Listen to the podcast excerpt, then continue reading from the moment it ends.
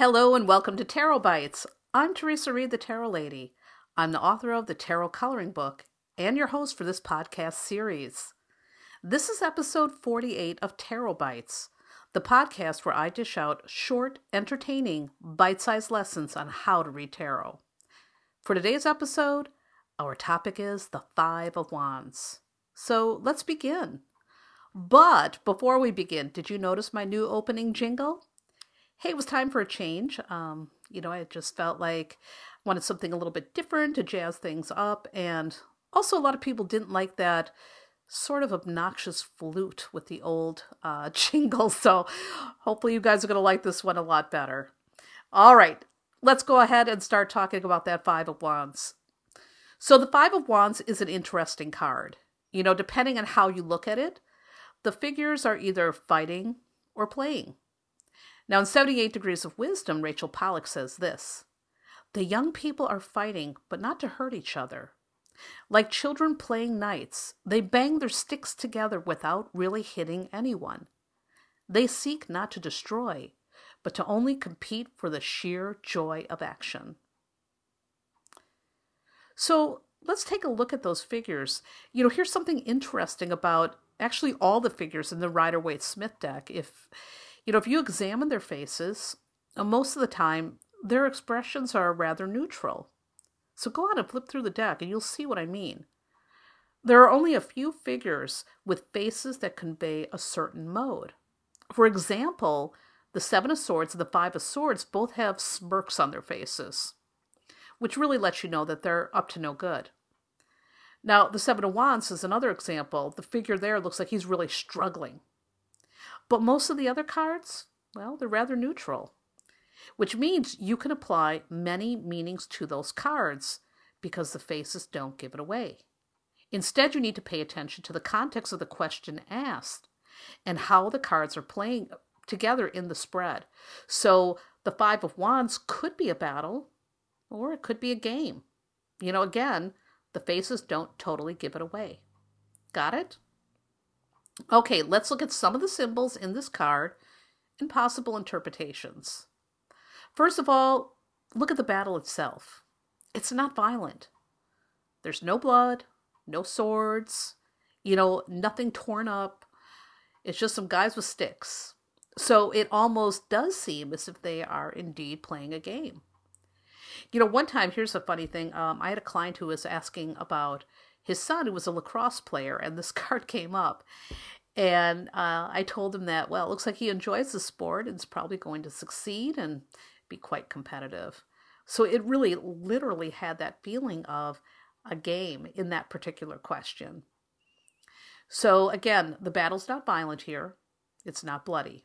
And that really is almost like saying, as a symbol, that there is conflict, but the conflict is not something that is overtly negative. Now, also, if you look at the guys in the card, pay attention to their body language. Body language says a lot. And the body in these figures, um, you'll notice they're they're standing kind of strong and firm. You know, so it's almost like the energy here is about holding your ground. They're certainly not flailing about. Each figure shows strength. So physically, this shows strong strength, you know, really being firm. You're also going to notice that only one figure wears a hat. Now, a hat can be a symbol of achievement, but it can also indicate protection or keeping something contained. The other thing to keep in mind is that the wand's element is fire. And here it appears as if the figures are actually rubbing their wands together as if they are stoking a fire. So again, we can find lots of interpretations just by looking at some of the symbols, the, the way the, the figures are interacting. So pay attention to all of that. Um, and what can the Five of Wands indicate in a tarot reading? Well, for one, it can symbolize competition. And that competition can be good or bad, depending on the context of the question and the other cards. So, for example, let's say you're asking about some dude you are seeing and this card comes up. It might indicate that you've got some fierce competition. Someone else might be hitting on your man. Now, in a work environment, that competition could indicate an energetic environment that inspires you to up your game. So it's like a good competition. If, however, you're asking about your career and this card comes up with something like the Five of Swords or the Devil, it could be a warning that you're dealing with dirty politics and rivals. Again, with this card, it can be playful, it can be competitive, and that competitive energy could be positive, inspiring, like inspiring again you to up your game, or it could be something negative, depending on the context of the question and other cards surrounding it. You know, the Five of Wands can also indicate people who are jockeying for power. You know, like uh, it's kind of got that energy of the rat race here. Now, in modern tarot, Michelle Tea says that the Five of Wands can represent groups of people who are incompatible, who cannot work together and allow themselves to be separated by the pettiest conflict. That's a great interpretation. The Five of Wands can also indicate something being introduced into a situation that brings about a change. Remember from one of our earlier episodes, five is always the number of change. So something's changing here. What's being introduced into the situation? And also, the Five of Wands can symbolize a conflict. Someone's stirring up trouble and you need to get ready to rumble. So, when we reverse the Five of Wands, the energy can turn actually really ugly.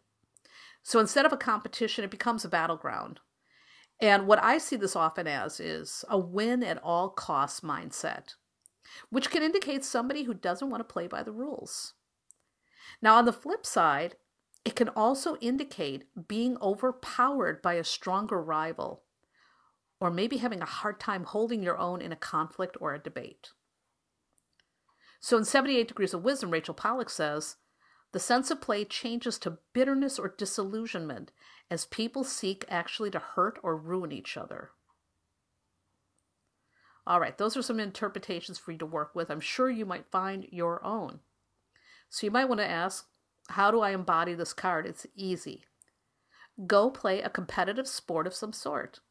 You know, grab your buddies, start a good old fashioned game of kickball. Or if that's not your cup of tea, perhaps frisbee golf. I hear, you know, that's all the rage. I know a lot of people who are really into it. If playing sports is not your thing, how about a board game with the family? By the way, if you want to ever see me get competitive and uh, really aggravated, bring out Scrabble. I always lose because for some reason I get nothing but E I E I O. I'm a total sore loser about it. So I would absolutely be the Five of Wands reverse in that case. Now, Boggle, on the other hand, I've never lost a game. Ha! So that's me at my best at Five of Wands. So, another way that you might want to embody this card is to simply watch a sport and notice how the players interact. Are they enjoying the game? Are they playing dirty? How might the Five of Wands Reverse Five of Wands show up in that game? Check it out and apply it every time you're watching a sport. Alrighty, that wraps up this episode of Tarot Bites. And remember, you can check out lots more tarot goodness on my website, thetarotlady.com.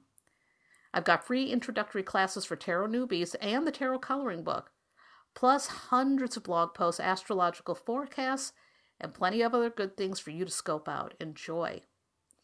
Thanks again for listening and have a beautiful day. And don't forget, if you're enjoying this wee podcast, leave a nice little review on iTunes. It will help more tarot curious people find their way to Tarot Bites. And I always love to close off by saying, pay close attention to your intuition throughout your day and let it guide you into making brave, excellent choices. Remember that you are always in the driver's seat of your life. You are in charge of your decisions, your plans, the action steps that you take or don't take. You're the boss. And if you don't like where your life is headed right now, you can change that. Because nothing is ever fixed in stone. The tarot cards tell a story, but you write the ending.